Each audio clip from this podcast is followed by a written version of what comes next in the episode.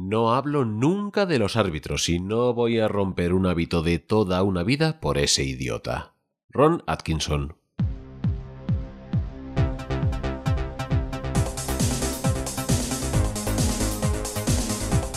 Podcast Podosférico. Historias, anécdotas y curiosidades del fútbol internacional en poco menos de media hora. Con la dulce y aterciopelada voz de Luis Tejo.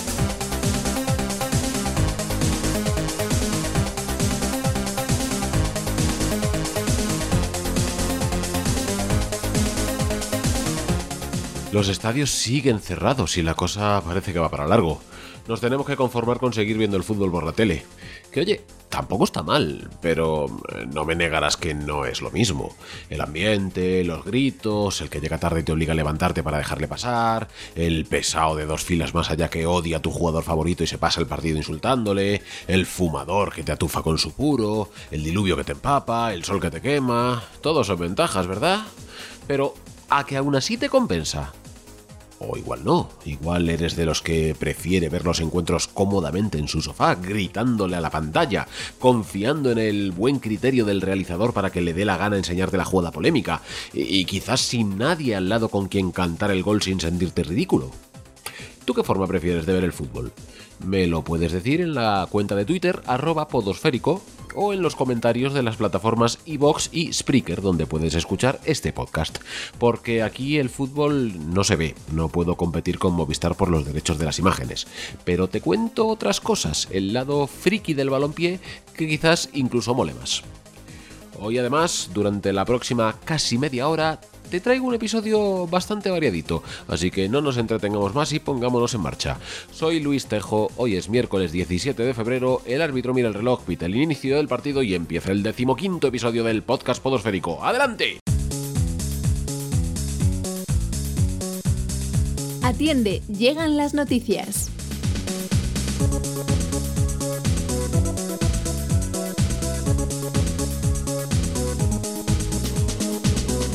Eso es, presta atención porque aquí está el momento de la información menos importante del deporte más importante del mundo. Y la primera historia de hoy llega desde Escocia, un país que por ahora, y hasta que los políticos digan lo contrario, forma parte del Reino Unido. Por tanto, se aplican las normas que indica el gobierno de Londres, lo que significa que ahora mismo, debido al repunte de casos de coronavirus, hay un confinamiento estricto. Solo se puede salir de casa para trabajar, ir a comprar y hacer ejercicio en el exterior. Reuniones en interiores de gente que no conviva junta, prohibidísimas. Pues parece que unos cuantos jugadores del Glasgow Rangers no se han enterado. Bongani Zungu, Nathan Patterson, Calvin Bassi, Dapo Mebude y Brian Kinnear fueron pillados de fiesta en una casa. Más allá de la cuarentena obligatoria y de la multa que les ponga o les deje de poner la policía, el club ha decidido castigarlos sin participar en el próximo partido de Europa League contra el Amberes. Además, el entrenador, Steven Gerrard, dice que quiere tener una conversación cara a cara con ellos. Miedito. Sí, cuando dicen que los futbolistas son como niños.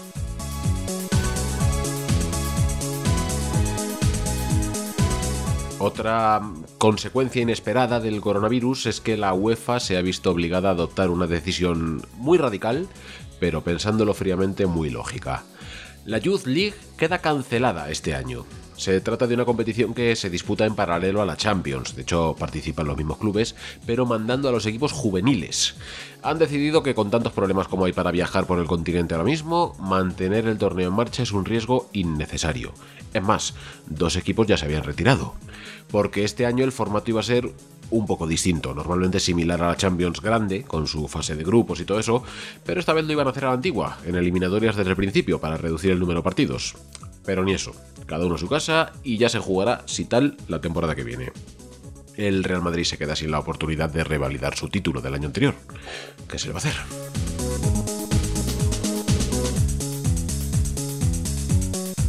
¿Te acuerdas de Freddy Adu?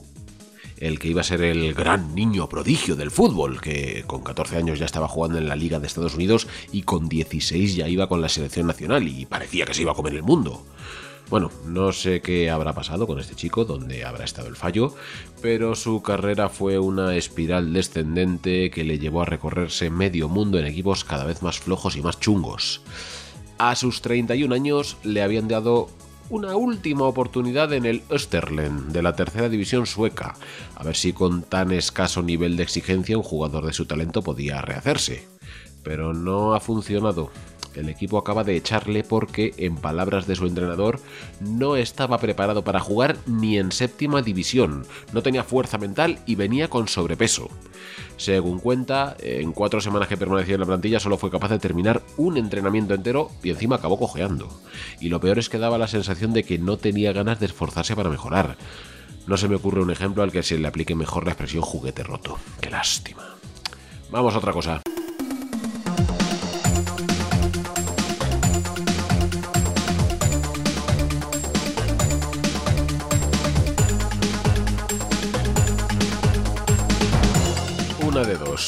Torca HD es extraordinariamente bueno o los demás sois muy torpes y muy vagos.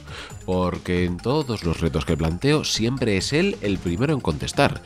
Y casi siempre con la respuesta correcta. A ver si el resto de los oyentes espabila un poco, que si no el día que de verdad haya presupuesto para premios no va a haber emoción. La semana pasada te preguntaba quién es el jugador que ha marcado el gol desde más lejos en un partido oficial.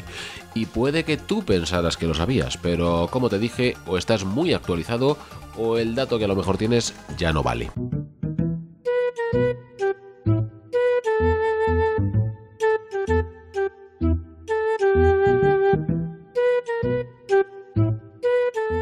porque si consultas la última edición del libro Guinness, te saldrá que el tanto en cuestión fue obra de Asmir Begovic.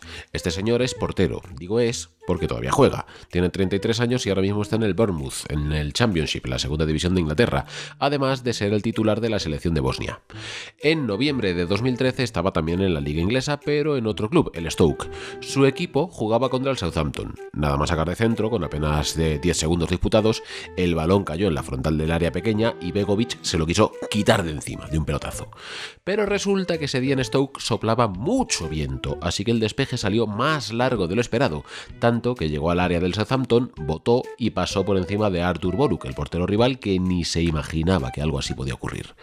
La medición oficial de la distancia dio 97 yardas y media, que es una unidad de medida que usan los ingleses porque son así de raros. En metros son 89 aunque viendo el vídeo yo creo que había algo más, porque cuando Begovic chuta está un poco por detrás de su propio punto de penalti. Pero la cifra que se apuntó en el registro de récords es esa.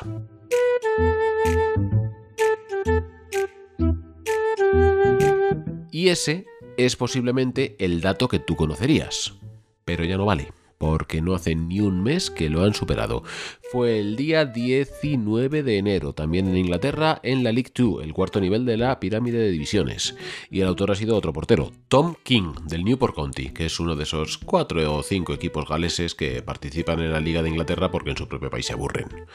Estaban jugando contra el Cheltenham cuando en el minuto 12 King tuvo que sacar de puerta. Y pasó lo mismo. Hacía tanto viento que el patadón se alargó, cogió velocidad y botó justo delante del área y el portero rival, el pobre Joshua Griffiths, no pudo hacer nada para pararlo. Esta vez fueron 105 yardas, que al cambio se ponen en 96 metros casi exactos, un centímetrillo arriba o abajo. King dijo después del partido que está encantado con su proeza y que, por supuesto, no lo había intentado aposta, que fue pura casualidad. El caso es que la nueva marca ahí queda. En respuesta a lo que te estás preguntando, sí, es válido marcar un gol directamente de saque de puerta. Yo no me lo creía, más que nada por lo que decíamos de pequeños en el patio del cole, de portería, portería, guarrería. Pero le he preguntado a un amigo árbitro, porque hay que tener amigos en todas partes, y me lo ha confirmado. Según las reglas, un saque de puerta se considera directo exactamente igual que uno de córner.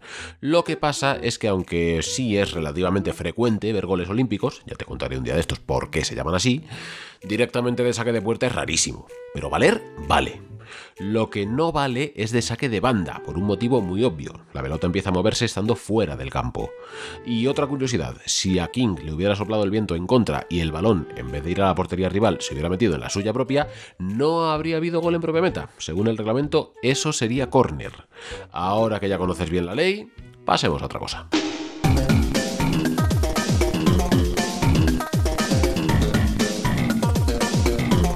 Viejas glorias.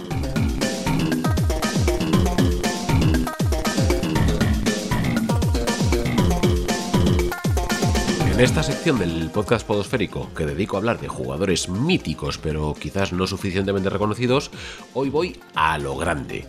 Tengo al antecesor directo de Grisman, al hombre que durante un tiempo llevó a la espalda el número 7 del Barcelona. Vale que ese tiempo duró 56 minutos, pero oye, ya es más de lo que hemos logrado muchos en esta vida. Hoy toca hablar de Lucendo,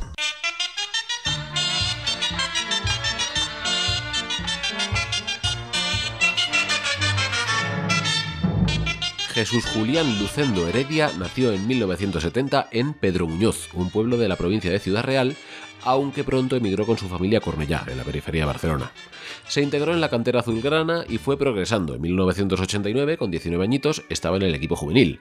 Eran tiempos en que la primera plantilla la entrenaba Johan Cruyff, pero el Barça aún no era el Dream Team que maravilló a España y Europa en los años 90. Al contrario, el Real Madrid de la quinta del buitre ganaba ligas una detrás de otra. Y eso que en el Barça había mucho nivel, que ya estaban por ahí gente como Laudrup, Kuman, Julio Salinas, Zubizarreta, Begiristain, Vaquero y tantos otros nombres míticos de nuestro fútbol. Empieza la temporada 89-90. Primer partido en Zorrilla contra el Valladolid. Y Cruyff se pone revolucionario. Decide meter en el once inicial a Lucendo, ese chavalín de la masía al que no conocía nadie. La cosa salió mal. El Valladolid ganó 2-0, el Barça jugó fatal, sobre todo en defensa, y Lucendo, medio centro por la izquierda, fue sustituido poco después de empezar el segundo tiempo. Las crónicas del partido dicen que aunque él no estuvo demasiado mal, daba la sensación de no tener nivel suficiente para jugar en primera, y criticaron a Cruyff por haber metido titular a un niño que ni siquiera había hecho la pretemporada con la plantilla. Le coincidió con la Mili, así que solo pudo participar en los dos últimos partidos amistosos. Básicamente, estuvo ausente, que es lo que le ocurrió a partir de ese momento. De titular sorprendente en el primer partido de liga pasó a no volver a las convocatorias ni a los entrenamientos. Le mandaron a entrenarse con el filial y a jugar con el equipo aficionado, que ya no existe porque lo desmanteló Joan Laporta bastante tiempo más tarde. El caso es que Cruyff no volvió a contar con él, y tras ese momento de gloria su carrera fue cuesta abajo. Un par de años más tarde se marchó cedido a la Linense en Segunda B, pero cuando dejaron de pagar a los jugadores tuvo que volver a buscarse la vida.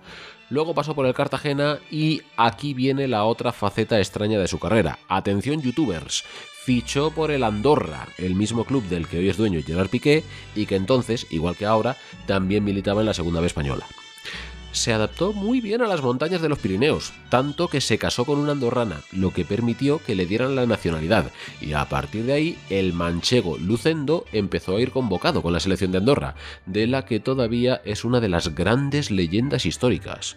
Jugó 29 partidos, incluyendo fases de clasificación de mundiales y Eurocopas, y metió 3 goles, que es poca cosa, aunque por un centrocampista no está nada mal, pero le vale para ser todavía hoy el cuarto máximo goleador de todos los tiempos. En Andorra siguió hasta su retirada en 2003 debido a una lesión grave de rodilla, y luego ya se quedó en el país trabajando en el comercio y de paso siendo entrenador de equipos locales y de la selección sub-21. Años más tarde, Cruz reconoció que se había equivocado con él y no le había dado las oportunidades que merecía. Lástima de carrera potencialmente gloriosa que nos perdimos. Pero oye, ¿eso que ganó el fútbol andorrano? Seguimos.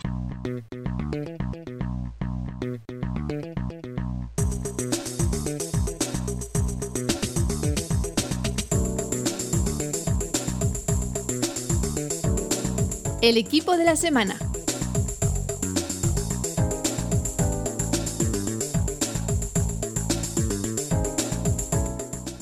La sección que reservo a hablar de algún eh, club curioso y peculiar, quizás no con el mejor palmarés del mundo, pero sí con algo que llama la atención y merece que le dediquemos tiempo, hoy no va a ser totalmente fiel a sus orígenes, porque el equipo del que te voy a hablar en este episodio sí que es tremendamente exitoso, hasta el punto de haber sido nombrado uno de los mejores del mundo en el siglo XX, pero probablemente tú no te habías enterado, porque apuesto a que no sabes nada de la Sante Kotoko.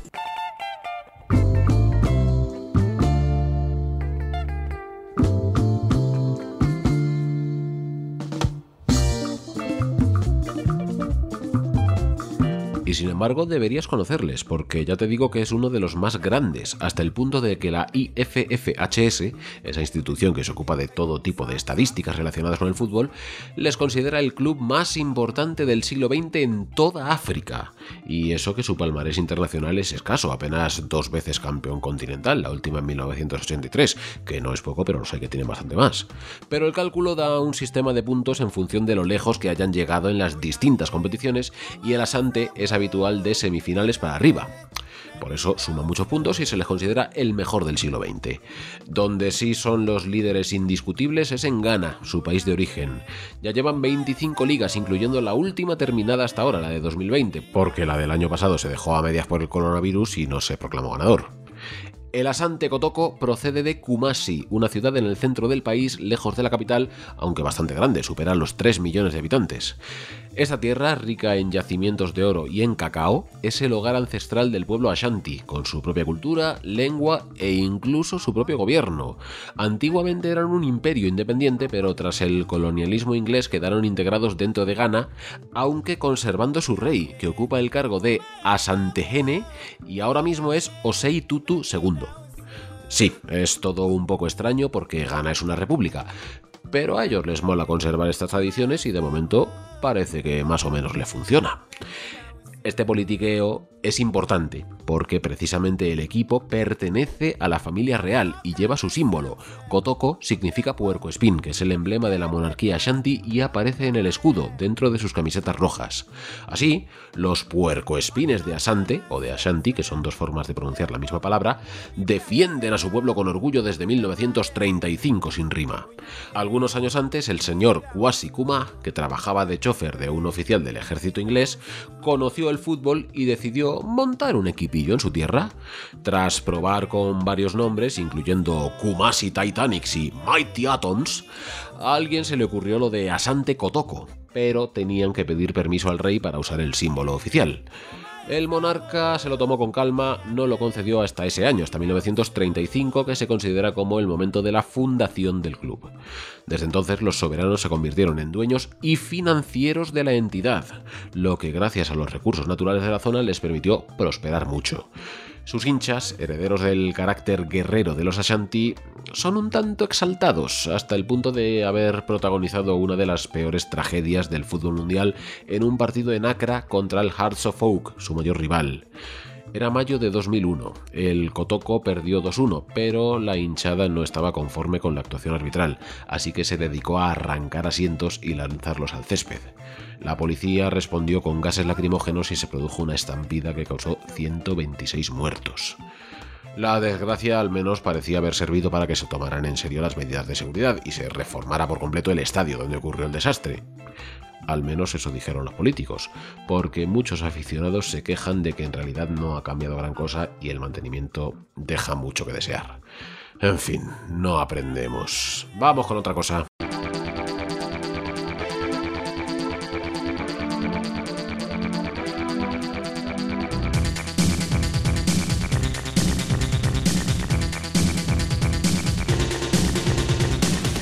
Partidos que ver o no este finde para ser un buen friki futbolero.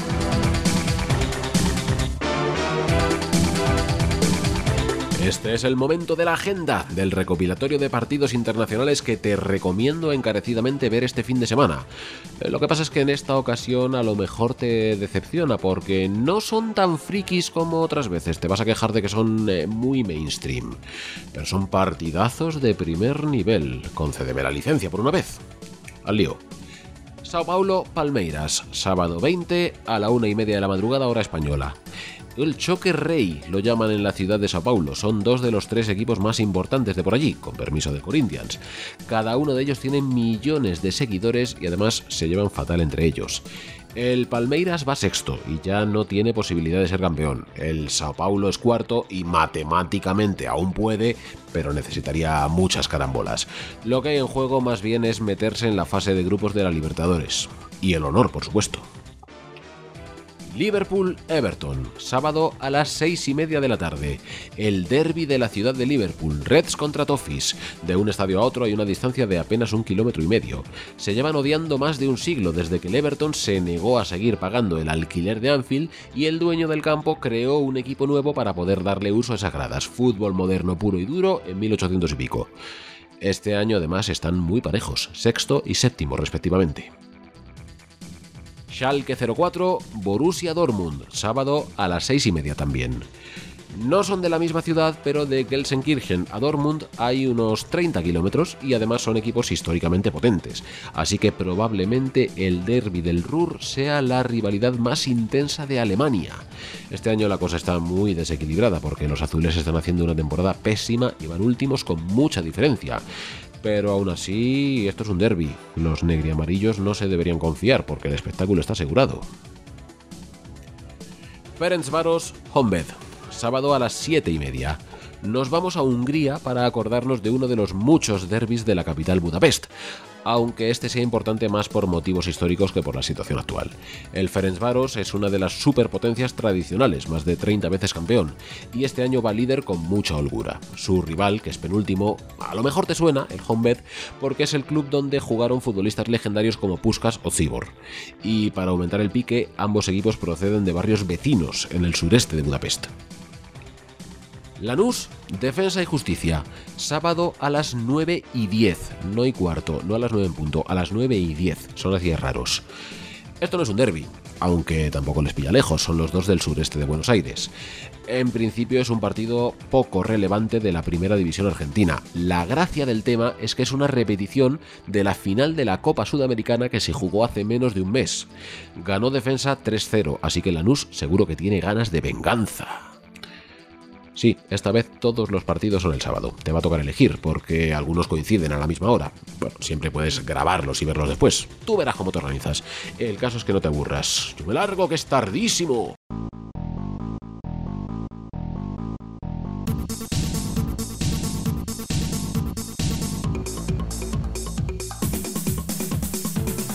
Llega momento de ir cerrando el decimoquinto episodio del podcast Podosférico, y para eso lo que corresponde es ver qué opináis sobre mi duda existencial de la semana pasada. Pregunté si tiene sentido decir que tal o cual futbolista es el mejor de la historia, teniendo en cuenta que llevamos más de un siglo y medio de fútbol.